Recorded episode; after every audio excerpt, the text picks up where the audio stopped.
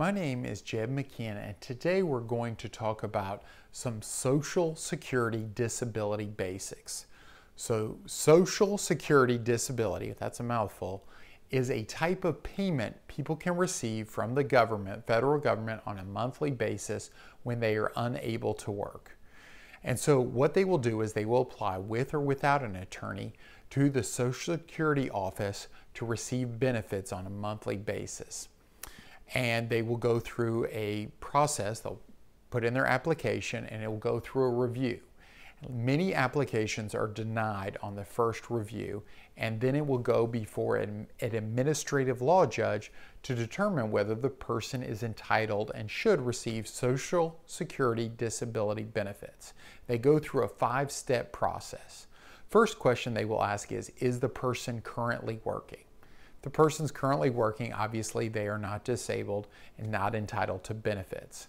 Second question they will have to go through is the condition severe? That means, is it keeping the person out of work or has it for a period of greater than 12 months?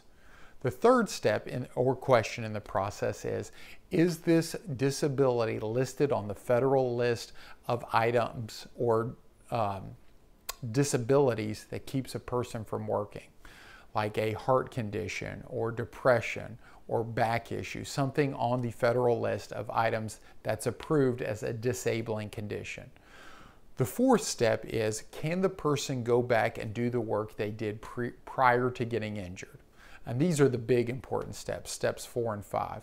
If a judge finds that the person is not so disabled that they can go back and do prior work, then they cannot be considered disabled. The fifth step and most important step is, can they do any work in the U.S. that is available to them?